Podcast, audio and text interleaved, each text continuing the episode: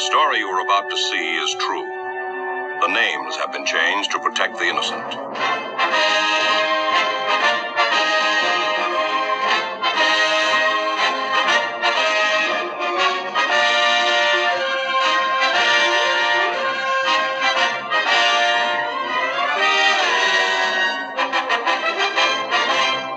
Welcome to Packers Without Borders, the greatest podcast on the planet.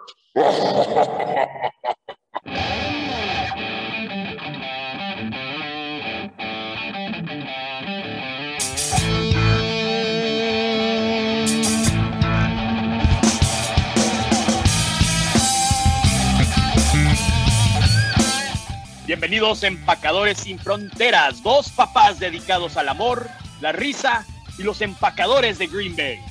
Packers Without Borders, the greatest podcast on the planet. Two dads talking love, life, dedicated to the Green Bay Packers. Go Pack, go! Verde y amarillo hasta la muerte.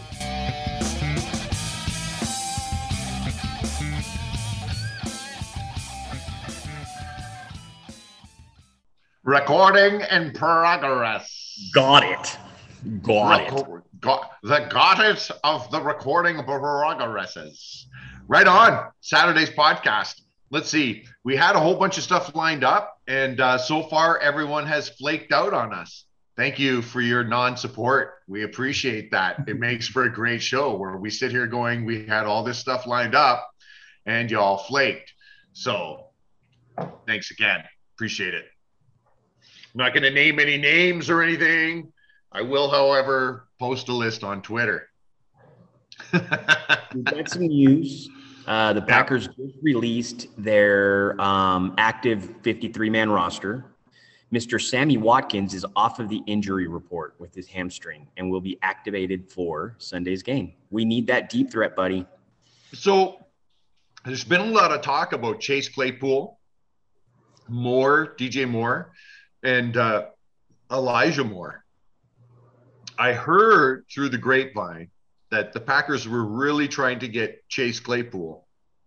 And now we're receiving reports that apparently the ask for Chase Claypool is a couple of is similar to uh, Christian McCaffrey, CMC, and what he got uh, for the haul for the 49ers, which doesn't make sense. The guy's played two games in the last two years and they get that huge haul for him.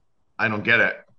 And 69th pick overall, second round pick for Chase Claypool. Why would you give up anything more than a second for him? I don't understand. Like I I know some people were saying, "Oh, maybe we're trading Amari Rodgers." Listen, Amari Rodgers is he is worth more to us if we keep him right at this moment. If he starts performing and doing stuff, then we'll talk because then he moves from a possible optional seventh round pick to, you know, back up to a second or third. So we got to keep him. Amari Rodgers isn't going anywhere. Our best investment with this guy would be to keep him. And if he doesn't pan out, he doesn't pan out. If he does, great. We got an ROI. But Chase Claypool, I think, would be good. I like DJ Moore. I, I am a DJ Moore fan, but apparently they just restructured his contract. So I don't That's know. if not they're gonna- doable. They gave him a $20 million bonus that they would have to eat. Plus, there's, we'd have to pay like $20 million a year. Like the way the contract is structured, like it, it, financially, we can't do it. So I doubt we do DJ Moore, but then again, you never know. The, the cap is fake. So we'll see what happens. But Sammy Watkins coming back, you know, a lot of the chatter that I heard from the players and in terms of the difference between scheme and guys doing their job, the biggest issue with this offense right now, as much as we did not like MVS and he was in a world beater, what he did is, regardless of whether he was a good football player or not, he stretched the field and opened up the spacing right for those guys underneath. So when you're opening up guys, um, it just opens up the middle of the field a little more. Guys don't have to be Davante Adams to win right off the line, which is good as Romeo Doubs is. He's not Davante Adams. We don't have Randall Cobb. Allen Lazard, same thing, big body guy. He's not great off of the line to where he can get separation immediately. So we've got people playing man up against our guys and saying beat us, and we haven't been able to. So that's field stretcher. I have a feeling is going to do a really good job in in opening up LaFleur's office. But or offense, but what I'm hoping is that Aaron Rodgers stops reading only making his first read or making his first read and not moving to the guy that's wide fucking open on the other side of the field. Like I, I, don't know why he has happy feet or why it is that he's not going through his progressions. That's a lot of what I saw with Aaron Rodgers. But maybe with Watkins back and he's going to take his deep shots because that's what he does. But it might open up this stuff for Lazard and Doubs underneath a little bit more and Tonyan especially. Yeah, you know, I see him using I'm just coughing up a storm here. This super lemon haze has got me just ripped. The uh, I see him using uh, Tonyan an awful lot. We just have to see Aaron Jones. That's it. I mean, really, that's what it is. The guy's got a higher uh, uh, yards per carry average than Barry Sanders, than Terrell Davis, than all of the greats, and we're not using him. Like we just got to use the hell out of him, man. I get keeping him fresh for the playoffs. I understand that. And once we secure a playoff spot or win 11 games, then start putting him on the bench a little more. But there'll be no playoffs going this way. There'll be none. Period.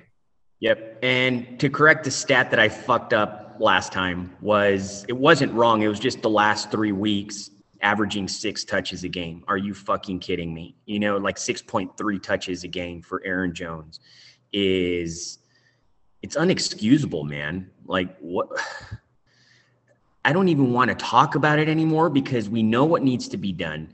And on top of the fact that it's compounded by these players not showing up, dude, like it's it's one play that they're taking off or two plays that they're taking off, but it fucks up the entire thing, right? And then you've got Jake Hansen now on, which, uh, I mean, better than Newman, right? But he's going onto injured reserve now. They brought up a linebacker um, onto the 53, but it was really interesting. I heard um, Brian Bulaga got interviewed about what's going on, right? Because he played with these guys. He knows yeah. the players on the line, and he suggested kind of what we suggested in terms of um, moving Elgton Jenkins into guard, but he said left guard and right guard are completely different. What I would do is I'd just shore up the left hand side because the right side's already a clusterfuck anyway. So just shore up the left side with Bach and Elgton and Myers, and then figure it out. And he he mentioned specifically um, that he would love to see Walker um, on the line.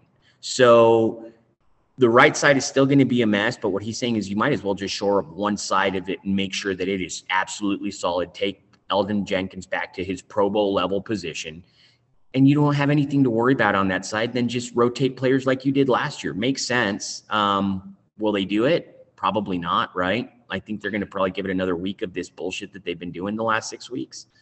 Well, you know, they go, well, we're trying to put our best available guys out there. And it's like, listen, I understand that the baker is really good. The guy that bakes the cookies, he's he's the best. But maybe he shouldn't be sweeping up. Maybe he should be back at the baker position. I understand that you can get somebody else to make cookies that are sort of okay, but you need to put the best. What are you going to start? We listen. Uh, we're trying to shore up the right side. Maybe uh, Jordan Love, you can get out there and play a little offensive line. Like you know, we'll get we'll get Mason Crosby out there throwing throwing balls. Like, come on, Put Jenkins where he needs to be. Put Bakhtiari. Why not put Bakhtiari out there on the right tackle and put Nijman back there on the left? Oh, well, Bakhtiari is a left. Right? Put the guy in the spot that he was drafted for, that he plays. This is the one that he does. Put him there. We're not talking about Charles Woodson switching from corner and becoming safety. We're not talking about players getting older in their years and slowing down a little bit. And so you're moving them into a better position for them. We're not talking about that. We're talking about putting a left tackle where the left tackle belongs, a left guard where the left guard belongs, the center where the center belongs, the right guard. Listen, it can't be Newman. Newman was taking reps at right tackle and he looked pretty good at right tackle. I'm not saying we put Newman at right tackle. What I'm saying is, is Newman at right guard is not working. That's not working. Yeah, so, and the major problem with the right side, Matt, is that this pass rush that we're going up against this week is all on the right side. Oh yeah, well, even if it wasn't, it got promptly changed to the right side because as a defensive coordinator, I'd be like, oh, y'all are playing on the other side this week and you're going to eat like you've never eaten before. I mean, poor Aaron's going to be under fire. Mhm. And if he wants to start staring the wrong way or looking the wrong way, I mean, I keep going back to some of these plays where Doubs is wide open and Aaron's hanging onto it, sack, where, you know, somebody else, he's not getting through his progressions the way he should. And some people will argue that, well, the offensive line isn't giving him enough time. On those sacks, he's had the ball a lot in his hands and he's been able to go through a couple of progressions. And then finally, he just kind of panics, gets happy feet, and gets tackled, right? 3.4 3.46 is what he's averaging to release the ball, and that's on him, right? Like that's yeah. Two point. What was the number? What was the number last year? Two point two four point five nine was five nine. The perfect spot, and he averages in his career 2.4. So even though he's a little bit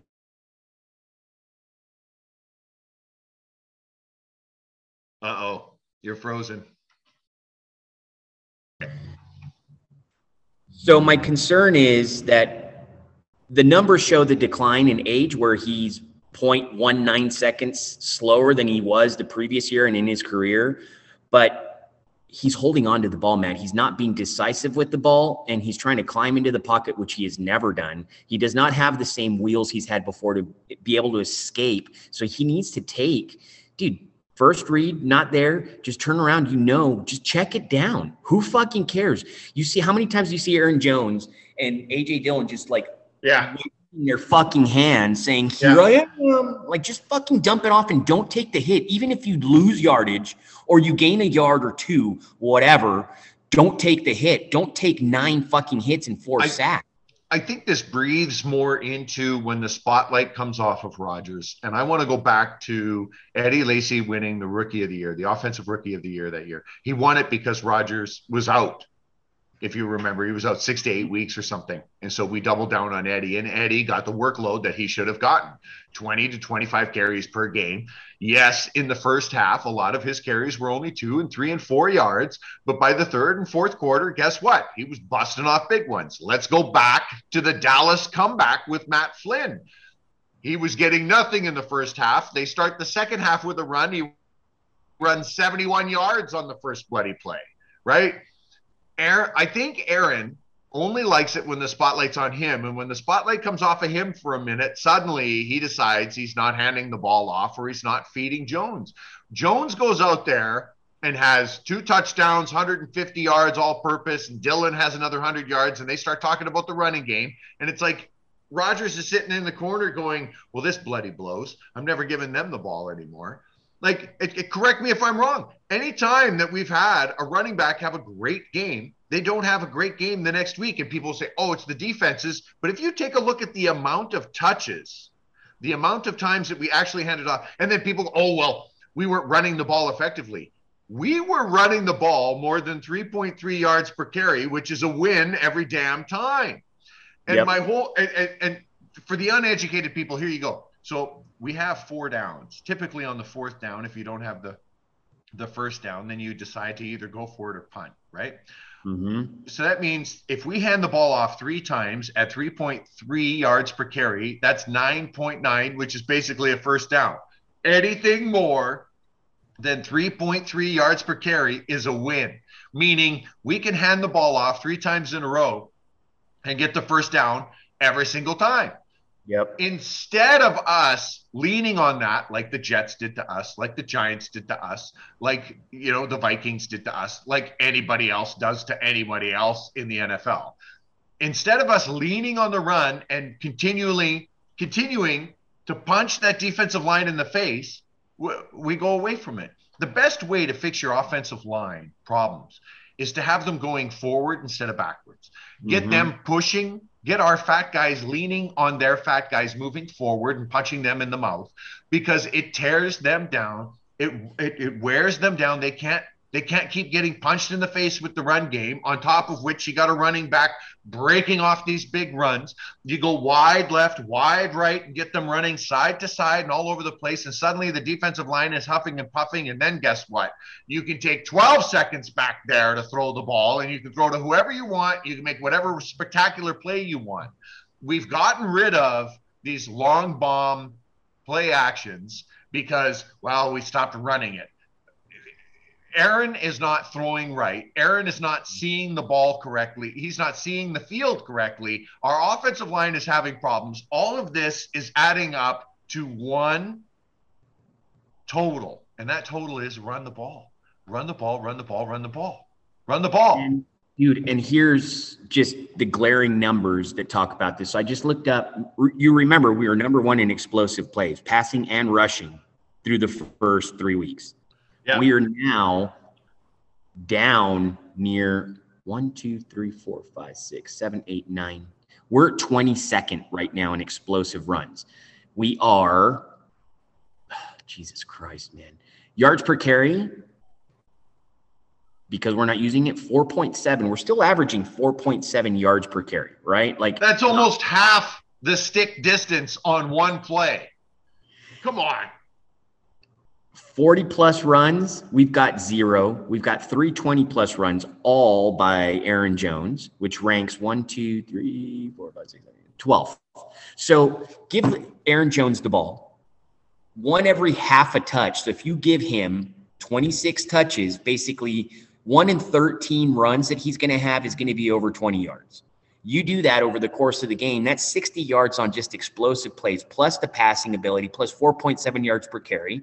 You're talking about 180 yards between both of these guys on the ground and probably another 60 to 70 yards in the air. That's half your offense just by using your running backs. And it obviously will open up the hero ball that Aaron Rodgers wants to throw, and then the explosive plays come back again, like they did with the 20 plus, and we go back to this explosive pick your poison or pick your shots explosive team, which has been gone the last three weeks, man. But run the ball. And it's really irritating. And I want you, as a coach and as a person who played the game, to explain to people, because this is what I've been trying to defend people are like, well, the run wasn't working. The run wasn't working. So that's why they got away from it. Even the coaches fucking said that, right? So again, body blows, but explain how the running game can open up the passing game and free up Aaron Rodgers. It it completely opens up the passing game. And, uh, and it's just like I just finished saying, our offensive line gets to wear down their defensive line. Therefore, it slows down the pass rush. It then starts giving Rodgers four and five seconds before the, the pressure starts getting there so he can really look over the field. Number two, the linebacker's first job is to check run and then pass. If it's run, run, run all day, he's going to take that step forward to protect the run and then be out of position, which is then going to give us crossing routes, in routes, more room for Tonyan and that sort of thing. Okay. when you are, let's think of it this way you're a boxer. Okay and the guy on the other side is in great shape. And he you know he's not breathing heavy or anything else. And you start working body blows on him. The reason why you start working body blows on him is to wear him down is to slow Bring his him arms down, down, bring his hands down. right? And and it gets him tired. It starts to wear that stamina down now instead of him being able to box for a whole three minutes now he's only boxing for two minutes. You keep working that body working that body. Now he's only boxing for 60 seconds in a in a in a, in a round. Then it becomes 30 seconds. Before you know it you've softened him up enough. Just yeah yeah yeah yeah you're a trained killer rock. You gotta rock. Just ah yeah you're gonna have to put you in a cage right? Oh no, Mickey, I don't know, Mickey, I don't know. That's my Rocky impersonation. Terrible. who, who keeps ringing that bell? I can't concentrate right so Rocky worked the body, worked the body on Apollo Creed because Apollo stopped dancing and then he'd have to stand there and start defending. We want to work the body, i.e., run the ball. So that way it softens up that defensive line. Yes, the defensive line and linebackers in the first quarter are going to be fresh. They haven't played in a week. Their stamina bar is at the full top peak level of an NFL player. They're ready to go. It's going to take more than two or three runs in the first quarter to soften them up. People get they use it twice and they go, "Well, it's not running. Throw it away." Hell no. You've got to continue to run the ball even when you're getting look at the Giants. Look at the way the Giants, look at the way the Jets played us, okay? In the whole first half, we owned them, man. We owned Got them. punched in the mouth. their run game kept coming at us and we kept stopping it. But what happened in the third? Our guys got tired. They couldn't keep the pressure up. They couldn't keep getting shot in the body. They couldn't keep getting punched in the mouth. And all of a sudden, he starts running a 25 yard. And then it's a 51. Then it's a 71. Then before you know it, the score is so bloody high, we can't even keep track anymore. Look at Derrick Henry in the first half compared to his second half. I bet you his first half run stats are half the amount of his second half of the game run stats. I bet you they're easily half the amount. I bet you it's probably closer to he's getting three yards per carry in the first half and like seven in the second half. Why? Because that defense is tired. They're tired of a guy who's constantly coming at you. Let me tell you, when I played, when I played, there was this guy. He was a little short Italian guy, but this guy had tr- legs like a like a tree trunk, right? They were just yep. ridiculously thick, and this guy would just come at you and come at you and come at you and come at you. And in the second quarter, this guy popped through the line and I smashed him. I played safety position. I smashed him with everything I had because he was a big, thick dude. And I took him down and he said, Nice, nice hit. And my shoulder hurt so bloody bad. My whole left arm went numb. I'll tell you, come the third quarter, I was just trying to trip him. I was just trying to fall in front of his feet. I couldn't move my left arm. I was out there just demolished. Our entire defensive line, they couldn't get on this guy anymore. Our linebackers, they were just trying to push him and shove him over. This is the idea. This is the reason why. And people go, oh, well, Dillon's only running for four yards. Yes, but he's taking five guys with him. He's punching five guys in the mouth every single time. Oh, well, Aaron Jones got stuck in the back. Yes, they got lucky on a play. It happens. It definitely happens. We get lucky on plays all the time, too do you think they stopped covering the pass because they got lucky on it? Well, we couldn't cover the pass anymore, so we'll just go after the run. No, they've got to continue. They have to. We need to have patience with the run game and take a look at the overall results. I don't care what they look like in the first quarter. I don't give a shit what they look like in the second quarter. The run results I want to see are in the third quarter, not the very beginning, but halfway through at the eight minute mark and on those last 23, 25 minutes of the game is when the run game becomes an issue because players start making business decisions and not football decisions. And look, it's, it's real clear. In our three wins, Aaron Jones has had 43 attempts for 278 yards, 6.5 yards per carry with a 36 yard run, a touchdown, right? In the three losses, 27 attempts, half the attempts, 131 yards, 4.9 yards, and a 29 yard. He still had his but long he's still run. 4.9. 4.9 is no reason when that number becomes say two, then mm-hmm. then you put it in your pocket. 4.9 is no reason to shut down the run game. It is a glaring, you need to use it all the freaking time. Dude, 5.8. He's averaging 5.8 yards a carry. That's ridiculous. That's ridiculous. That's ridiculous. You you hand it off one time and it's second and four. That's what it means. That's what it means. You hand the ball off on first down, it's second and four. Now you could pick whatever the hell you want. You can pick. Eh, there is not one play that isn't designed to go at least the four yards that you need to go. You could do whatever you want. You could A gap blast it. You can chuck it out to Big Dog on the side. You can do whatever you want. Aaron sees second and four, and he's like, okay, the shortest route I want is 26 yards deep. What? Wait, what? What? I, I understand you want to try the play action, and I get it. Second down is the time to do the play action, especially when you have short yardage. 2nd and mm-hmm. two, second and one, that sort of thing, because then you can line up a jumbo package, punch it in on third down, and then start all over again, right?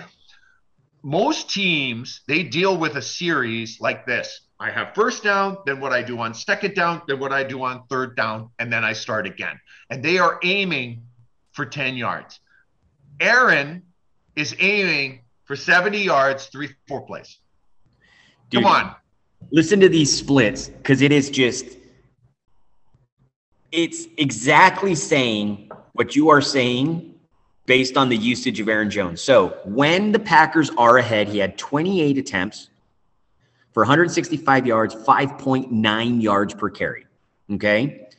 When they were tied in a game, he's only had 11 carries for 28 yards and 2.6. Why? Because they start fucking heroing ball and trying to put the dagger in with a fucking long bomb touchdown as opposed to just sticking to the run that was getting you 5.9 yards per carry. when they're behind. He's had 31 attempts for 216 yards. Guess what his yards per carry are when they're behind? Seven yards of fucking carry, dude. Yeah. Yeah. Yeah. Yeah. Yeah. There you go. There you go. the numbers don't lie. I'm speechless because you're not telling me that these coaches don't see this and have the quality control coaches and everybody don't. there fucking They telling don't. them. They can't make an in-game adjustment. They can't make an in-game adjustment. They can't make an in-game adjustment. They think it's too complicated to tell somebody who's been playing football for the last 15, 20 years. They think it's too complicated to just run. You know what? Instead of uh, a counter left, go counter right on this play. Tell one player to do something a little bit differently. That's the issue. That's the Dude. issue. Explain So- to me in the one indoor game we've had, he had only five attempts, 9.8 yards per carry indoors. Outdoor games, 5.5. On artificial surfaces, 6.2. On grass fields, 5.7. The dude is in the prime of his career, and you are not using him. Matt and Bruce. Matt and Bruce. Bruce and Matt. Bruce and Matt. Bruce and Matt. Bruce and Matt. Matt and Bruce. Bruce and Matt. Matt and Bruce. Bruce and Matt. Bruce and Matt. Matt and Bruce. Matt and Bruce. Matt and Bruce. Bruce and Matt. Packers without borders. Packers without borders. Packers without borders. Packers without borders. We're listening to my dad and his friend Bruce on Packers Without Borders. Thank you for listening to Packers Without Borders. You can find us on iTunes, Spotify, Google Podcasts, Anchor, and anywhere else you get your favorite podcasts. Also, you can find our merch on packerswithoutborders.myshopify.com and TeePublic if you want cups, mugs, and those types of things. You can also visit us on patreon.com front slash Packers Without Borders and give us some money. And audibletrial.com front slash Packers Without Borders. Give them a click, check them out, try that 30 day free trial with them, and enjoy your books. Peace and go Pack Go.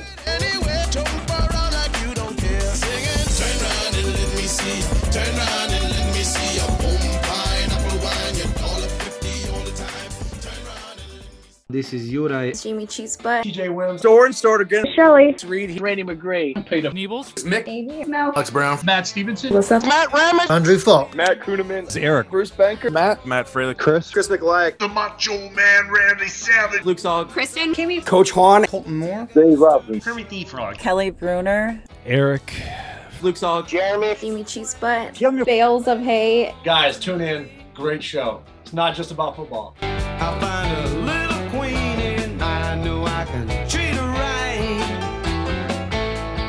What's your name? Little girl, what's your name? I am your doctor. Yeah, yeah, yeah. Here's the prescription.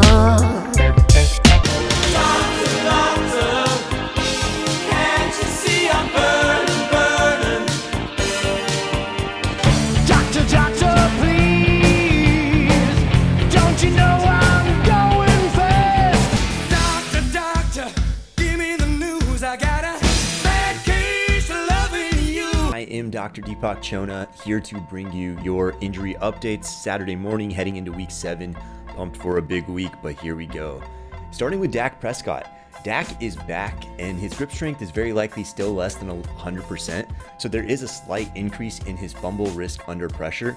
Otherwise, we're probably going to see a nearly full strength performance from Prescott. On Mac Jones, severe high ankle sprains average quarterbacks three to four weeks, and Jones is now at four, so it's very realistic for him to play, but we would expect mild mobility limitations for his first two weeks back. On Mark Andrews, he's very likely to play despite a mild knee injury. Based on the timeline of his return to practice, the an- analytics project minimal effect on his performance. J.K. Dobbins. Now, he's having surgery to clean up a meniscus or cartilage issue. This isn't terribly uncommon after having a major multi ligament knee injury that he had last year. Our data bodes pretty well for a short term recovery. Running backs return to the field at an average of about five weeks. By week six, they're generally back to their pre injury explosiveness on a per play basis. young running backs who were highly drafted, like Dobbins, do tend to see slow ramps back up in their touches, so don't be surprised if the Ravens take as many as four games before giving him a full workload. For the long term, however, this is bad news. Second surgeries in the knee for these do lead to shorter careers and more durability issues over subsequent years.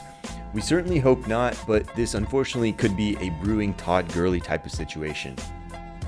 On Jaylen Waddle, game status to be determined, but we would lean towards Waddle playing. Wide receivers who practice all week, even in a limited capacity as Waddle has this week, through shoulder sprains and strains, don't generally see much impact on their performance unless they re aggravate the injury in game. On Keenan Allen, now truly a game time decision, we would lean towards him taking the field, but probably on a limited snap count. Either way, we'd avoid starting Allen in any formats, DFS or season long, because there's a significant short term performance dip, about 20%, that is projected from historical data. Now, Allen will also carry an elevated re injury risk over the next four weeks, so we'd be hesitant to even try to buy low on him right now in season long formats. On Michael Thomas, don't be surprised if Thomas returns to the practice field next week. Turf toe generally averages three to four weeks for wide receivers. He's now approaching the upper end of that timeline, week four. So, unfortunately, though, there does tend to be a performance drop off even for another three to four weeks after they return. Given his extensive injury history and sp- specifically to the foot and ankle, we lean towards Thomas missing at least one more game. On Marquise Brown, now he is lucky to avoid surgery, but this injury pattern still takes about five to six weeks to heal on average. Pre injury performance does return in season for wide receivers, but that usually comes at about eight weeks when the majority of them hit their 90% threshold. On Jonathan Taylor, now he's definitely playing. He's out of the window where a mild high ankle sprain would be affecting his productivity. But DFS players who are considering starting Taylor should be aware that the data on running backs' first game back from high ankles usually has their backups seeing a few extra touches. And speaking of backups, Nyheim Hines. Now, he's fully cleared, he's ready to play. Concussions don't cause any performance impact when running backs return, so I do expect Nyheim Hines to be at about full strength. Christian McCaffrey, obviously the big news is the trade. He doesn't have an active injury that we're aware of at this point. He does, however, have a long injury history, but the good news is for Niners fans, there's no consistent anatomic pattern to his injuries, and they also aren't really tied to any lingering durability risk in our data. Additionally, catching passes should actually help him stay healthy because receptions pose lower injury rates per play than carries. No running back is super safe, even the most durable average about two games missed per season, but our data doesn't really suggest that CMC is any more injury prone than the other running backs. On Randall Cobb, mild high ankles average two to three weeks for wide receivers, but the fact that Cobb reports feeling a pop suggests that this one could be more severe, and those average four to six weeks out. Even if he tries to hustle back, it would be a little surprising to see Randall Cobb before three weeks missed. Then on his teammate Christian Watson, he re aggravated a hamstring injury, and unfortunately, that does not bode well for his season. These tend to be on the severe side and take three to five weeks, even and even on top of that, have a lingering performance impact after they return. For reference, this is why Keenan Allen has been out so long. On Steelers quarterback Kenny Pickett, he just cleared concussion protocol. There's no noticeable performance impact expected when he does return this week. Tee Higgins. Now, Higgins is one of my strongest buy low recommendations right now. This nagging ankle pretty much definitely affected his performance last week, but wide receivers with these injuries tend to recover pretty quickly. Expect about 90% of the typical Higgins in week 7, 100% by week 8. If your league mates are sleeping on him, do scoop him up. D'Andre Swift. Now, his week 7 status is to be determined, but we'd lean towards him playing. He had very likely an AC joint sprain in his shoulder and an ankle sprain as well. And neither of these three weeks out should impact his per play production, at, at least in terms of our data for running backs. But usually the first game back does result in more of a running back by committee approach, so you may be wary of starting him in DFS just yet. On Amon-Ra St. Brown, Wide receivers don't really tend to see much performance impact four weeks removed from high ankle sprains, so we're expecting a strong comeback from St. Brown and a good DFS candidate today. Rashod Bateman, now he is truly a game time decision for the Ravens, but we would lean towards Bateman playing. Midfoot sprains average two to three weeks for wide receivers. He's now at week three.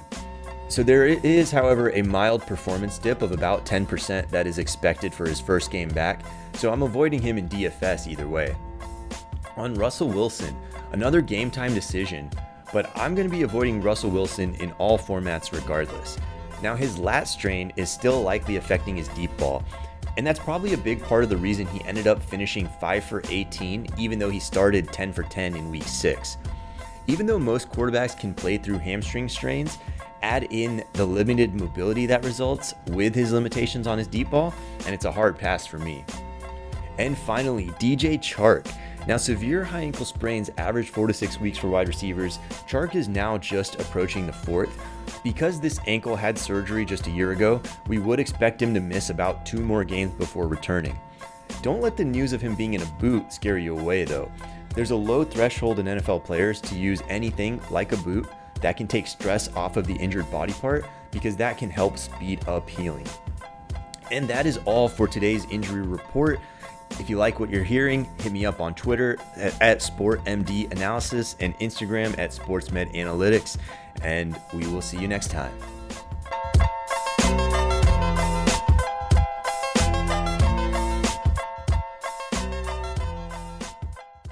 I don't get it. I don't get it. Packers announced today David Bakhtiari's knee status has been changed to questionable. Uh oh. The defensive line, Devonte Wyatt, illness has been added to the injury report. He's been fighting an illness for a little while. You wonder if it's COVID, you know? There's something going through the locker room because you notice that a bunch of guys have been popping up on the illness bug. And that's not just that the Packers, it's been across the league. Sammy Watkins is officially off the injured reserve, and Ladarius Hamilton has been elevated from the practice squad. That's okay. the linebacker I was talking about. Randall Cobb and Jake Hansen have been placed on injured reserve. Okay. That's six weeks. Yeah. Yeah. Well, Randall can come off after after four, right? I'm trying to think. All right. So if Bach is out, that means Yosh is at left tackle. They'll move Jenkins to right tackle, Runyan to left guard. That would be nice. I don't know how many snaps he's taken is there. It, here's a question for you. And yeah, I know buddy. this is going to upset a few people. I won't mention any names. is it if Bakhtiari's hurt again with that knee? Is it time? Packers have a tendency to get rid of guys right before, and you know they're keeping him around because he is obviously a premier left tackle. But injuries start coming to play. Brian Bulaga was I, I just mentioned Brian Bulaga, and we thought he had a bunch of gas in the tank and went to the Chargers and played a total of four games for them, and now he's on the street. Um, the Packers have a tendency to be very conservative with keeping players on longer than they should. Um, I think Clay Matthews is probably the one that I think they kept as long as they possibly could, but for the most part, they cut bait, man. They they just at this point, if you do that though, what do you do? Because you don't have somebody waiting in the wings that can step up the way Bakhtiari did when Bulaga went out, dude. Like, what do you do? Because there's nothing there. It's the best option we have. I mean, after this year, what do you go get a left, a premier left tackle and sign him and bring him over? I think you put Josh Nijman in there and you let Josh Nijman work. He looked pretty good last year to me. He looked pretty good the year before to me. I mean, yeah. they kept him around for a reason, and it'd be a hell of a lot cheaper. This is our issue, and this is one thing that Packer fans have got to understand. So we've got Bakhtiari, who's the highest paid left tackle in the league. We've got uh, Kenny Clark, who's the highest paid, uh, or or one of the highest paid. I think Donald actually signed a bigger deal, but Clark two million dollars more. Yeah, uh, Jaire, right, mm-hmm. right up there. Um, we used to have the wide receiver. We used to, yeah, we used to have uh, the wide receiver. We got Aaron Rodgers and we got Aaron Jones. We got all these guys taking the lion's share of the money, and then they go, "Why can't we go out and get so and so?" Because so and so doesn't want to play for free. Okay, he doesn't want to play for free. He doesn't care that it's Green Bay. He cares that his paycheck. He's now gonna. Would you move offices somewhere where it's colder for half the money? No, you wouldn't. No, you wouldn't. Shut up. You know, you, you're not nostalgic enough. Let me tell you, okay. If I had the opportunity, if they came to me and said, Matt, listen, we want you to be the defensive coordinator of the Green Bay Packers, and I'd be like, oh my God, this is my dream job. And they were like, yeah, we're going to pay you half a million dollars a year. And then Carolina called me and said, hey, Matt, we want you to be the defensive coordinator of the Carolina Panthers. And I go, well, it's not kind of my favorite team. We want to give you $10 million a year. I am on my way. Go Panthers, go. right? Obviously. Obviously.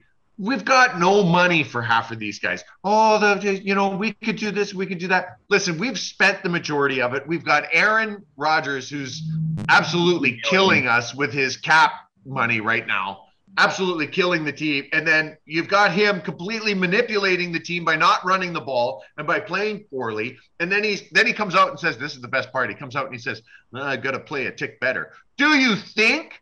Do you think? Do you think you need to play a tick better? Do you think? Huh? Interesting. Great. Thanks for the comment.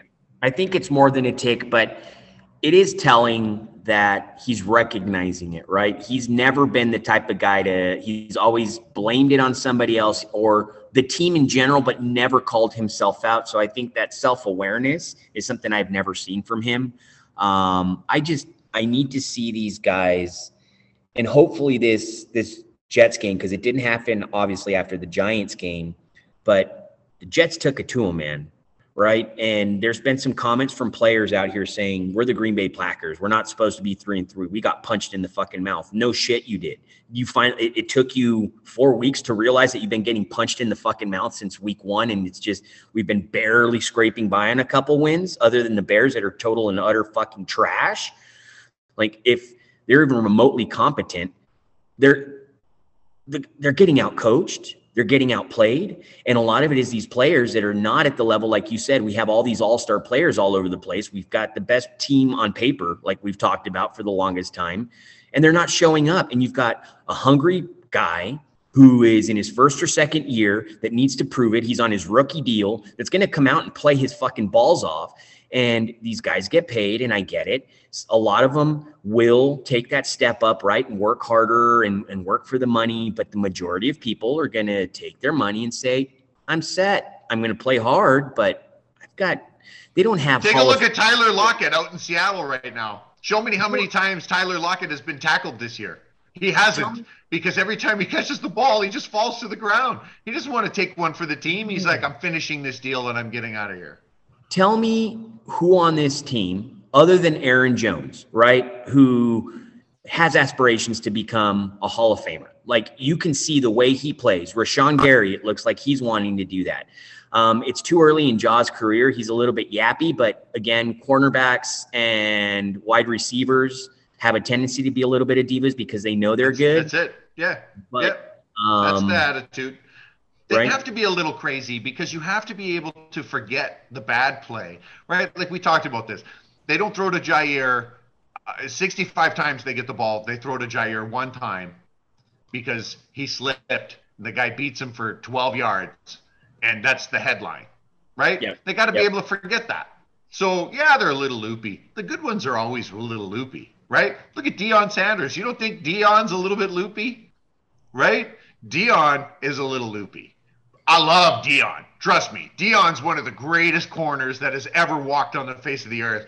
And I love hearing the stories. Did you hear the one about the Giants on his draft day? No. So, okay. So Deion is convinced he's going one, two, or three, right? And so he's got to do these interviews with teams, and teams do this on draft day. They come in, they want to talk to you, this and that. So he goes to this to the Giants, and the Giants have this big book of questions, and he goes, it was thick. It was like a it was like a phone book. He goes, it's going to take him three, four hours or something to go through this. And he walked in, and they give him this book to do, and he goes, which pick are you picking at? And they said 12. And he said, Oh, I'll be long gone by then. Turned around and walked out.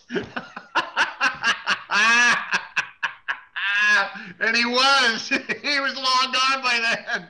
You got to love somebody that's got the confidence and the skills and talent to back that confidence up. Well, that's the biggest. Right? You can talk a big game, but Jaire has, other than his injury year, been one of the top corners in the league, always in the conversation, right? A lot of it has to do with the fact that he's on the Packers and the Packers defense as a whole never ranks in the top 10. So he doesn't get the accolades. Kind of the same thing with, with Rashan Gary, who's basically carrying the weight of this entire fucking like Preston's been fine, but it's been how many times do you hear Preston's name? You hear a flash play here and there, right? Like a big play, but then you turn around, there's a fucking penalty. Like that's a lot of what's been happening to This team was super disciplined under Matt LaFleur the last three years, and we're at the bottom right now. In the bottom, it's uh 27th in Yeah. penalty. So Yeah. disciplined, very focused team is not. because because our offense is not moving the ball or doing shit with it. Our defense is having to play a lot. So what happens and i've been on teams like this where we literally have the best defense in the league but because we played 28 minutes in the first half you get to the second half and we're gassed. We're gassed five minutes into the third and we're sick and tired of carrying the offensive ass all the way to the end of this game and we're to lose by fucking three right we're going to lose a game. We lost a game one time uh, uh, six to three. Six to three. And, uh, and it just breaks it breaks the heart of the defense. Mhm. because when you go out there and you put something up like a, a six to three that was two field goals we held them to. And that was the best offense in the league. We held them to two freaking field goals. The next game we got blown up 54 nothing because as soon as they scored one we thought it's over it's over. And it was over because the offense didn't do anything. The offense needs to start putting up or they need to shut the hell up because this defense is carrying the team. Imagine imagine this just for a second. Imagine if after the jets made their halftime adjustment and walked our defense 87 yards for a touchdown imagine if we held on to the ball for five six minutes gave the defense enough time on the sidelines to you know get some oxygen in them get a little gatorade in them sit down and kind of re- recover a little bit and and regroup imagine if we moved the ball down and, and then scored a field goal so at least we kept it in it but because we go three and out and put them right the frick back out there they're starting to look at each other like guys what are we doing out here what what are we doing? And I know you're going, they're professionals, they're paid, they're human beings. And human beings have emotions and feelings and they have things like doubt. Just like, you know, all these guys that are going to say, "Oh, Matt, you're wrong." They have doubts just like your wife has doubts that you'll satisfy her. You've got to understand that these guys want to see their teammates carrying their weight. Bruce, you played rugby. If you were out there having the game of your life and you look around and nobody else could even tie their shoes, at some point you're going to pull the pin and go, "Fuck! Why am I? Why am I killing myself? I seem to be the only one killing myself." Right? You brought up something that is really interesting, Matt, and I think it's going to tie into last year and carry over. You just said that a defense carrying the offense. You remember last year's playoff game, the defense played lights out. The only touchdown scored, right, was a special teams blunder. They allowed Yep. six points in that game total. So carry it over to this year and it's the exact same thing. So maybe that game last year that they lost in the playoffs for the again, right? Like we've been knocking on the door, the defense has shown up. Last previous year, not last year was the offense, the year before was also the offense.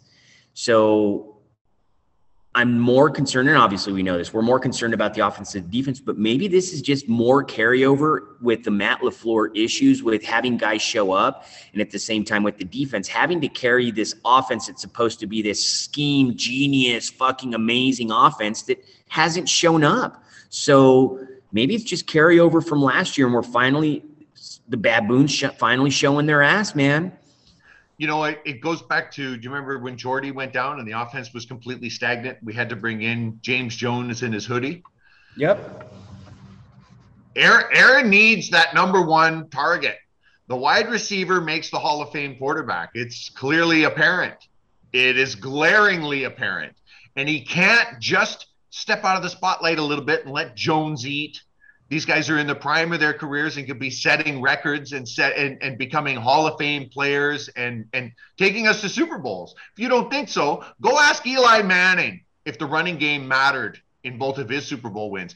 Go ask the Baltimore Ravens if the running game mattered at all. Go ask John Elway if the running game had anything to do with his two Super Bowl wins. It has everything to do with everything with winning the Super Bowl. You have to run the ball. Brett Favre, when we got Ahman Green, was over the moon that we finally got ourselves a running back, And even though Ahman Green had fumbleitis.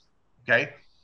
It, it, he, he kept handing the ball off over and over and over again. Yes, there was games he had to throw the ball 35 times. Yes, there was games where the run game just couldn't get going no matter what, but they never went away from it. No. You have to, as a superstar and as a leader, especially as a leader, you have to be able to let some of your other teammates shine. You just have to. There's, you know, eh, there's many a game where in the it's secretly in the back you're playing the greatest coverage that you've ever played, but you know, and we had a guy, his name was Jerry. He was a wide receiver, and Jerry had four catches and four touchdowns. Four, four. It was just click, click, click, click, click. And I, you've got to take your hat off to the guy, and you got to keep feeding him the ball. And we're not doing that. We shy away from it. And you've got the offensive coordinator going, "Well, this is why we didn't uh, run the ball." Shut up, run the ball. You've got Aaron Rodgers going, "Well, we need to get the ball more to Jones." Then give it to Jones. You've got LaFleur saying, well, we've got to get him more touches. Then do it. This isn't a matter of an anomaly of one time it happened in a season. This has happened three times this season, six weeks, half the time, hasn't done it. This happened all last year. If we go back and we take a look at LaFleur's record, he's three and five in his last eight games. Three and Mhm. five. Where's the where's the run game? When we get into the playoffs, we don't see a run game. When we get into these drag them out fist fights, we don't see the run game. We see Aaron Rodgers out there playing hero ball. I understand Aaron Rodgers back to back MVP. I understand Aaron Rodgers, blah, blah, blah, blah, blah, blah, blah. I, I get it. I get it. But your superstar isn't playing like a superstar. And you've got other guys that are ready to take over until your superstar starts playing at a superstar level, until the ayahuasca has finally flushed from his system, from whatever witchcraft the witch has put on him, whatever the voodoo that he does, that he do so well. We've got to give it to somebody else, and we've got to start feeding these other guys. And people go, "We don't need to panic." I get we don't need to panic. I get it. Here's our issue: our schedule is about to get tougher. Yeah. This was the easy part of the schedule. This was supposed to be the breeze where we come out five and one, and we're three and three. Now, oh, we got Washington. Okay, so we got Washington. Let's say we beat Washington. Do you think this team right now, the way it stands, is going to beat the Bills? The Bills are tearing the league a new ass right now. Josh Allen and Diggs are going to have 900 yards. Singletary is going to run so many times he's going to hit his head on the goalpost and give himself concussion syndrome. Our team is not ready. And instead of giving the team some confidence, running the ball, getting our run game going, we're shying away from it.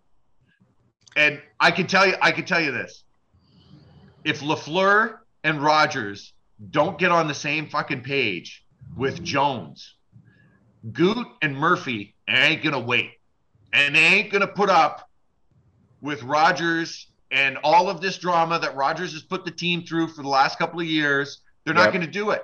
And Yep. if it looks like this team isn't going to make the playoffs, Rodgers isn't going to finish the season because Nope. this is a business, a business. And we're not just going to hand the give the reins to Rodgers and watch us go right into the toilet on the way out as he takes the lion's share. And everybody says, "How come you didn't get more people?" We can't get more people because he has all the money. you know, this is all reminding me. It was specifically the comment that you mentioned about the wide receiver making the, the Hall of Fame quarterback. And remember, we talked about this in the offseason. I need to find that because I broke down um, the wide receivers. Remember what what quarterback won a Super Bowl without a number one wide receiver? And in every case, it has been um, Everyone. They've had a number one. They've Yeah. had a number one wide receiver tied to them in order to win a Super Bowl. So it is, we're not saying this out of the side of the mouth. The stats for the history of the NFL states that if this, if a wide receiver is a one or a very solid two, like Wes Welker, right? Like Wes Welker for the Patriots for a long time, but they also had Randy Moss and they had Deion Branch. So they always had these wide Well, receivers. they didn't win with Moss. They didn't win with Moss. No, but they had Deion Let's Branch. go over to the Giants. The Giants, did they have a number one? They had three number twos and they had Brandon Jacobs. Well, okay, so OBJ in his Wasn't rookie on that year- team, though. No, he he wasn't on wasn't. that team. They always had that type of player that was a game breaker. Absolutely. But how many, and this is where you and I are going to disagree a little bit, and I'm going to love to see the stats. I'm gonna how find many it. teams? Oh, you're I know you're gonna because you're you're that you're you're that dedicated. How many teams were able to run the ball and play great defense without that number one wide receiver? And I can think of two Baltimore teams. I can think of two Giants teams. I can think of right. I get that. Oh yeah, Dallas had this in the '80s. Gone are the days of no salary cap. Yeah. So, and even back then, Dallas had Emmitt Smith running the ball, right? Who Yep. Did, who did who did the 49ers have? Roger Craig running the ball. All of those dynasties had run the ball. You have to be able to run the ball and play good defense. We have a fantastic defense. We have on paper easily the top 5 defense. They're not playing like a top 5 defense cuz Barry's got them doing Barry shit. But we've also got probably, arguably, the best tandem in running backs in the NFL. We ain't using them either. At mm-hmm. some point, we have to start using the players in the reason and order that we drafted them and developed them and kept them and paid them $48 million to do. I know this is the oldest rant in the world. I know this is, you've heard this every single week. And you know what? If we lose to the Washington Commanders, we're probably going to say it again. We're probably going to say it again. This is it. This is all you have to do. Run the ball Yeah. and play good defense. Run the ball and play good defense. Run the Yeah. ball, play good defense. That's I it. agree. I agree with that part of it. That's not. I'm. I'm we not do arguing- need a number one wide receiver. I mean, that's I, I've been preaching that since April.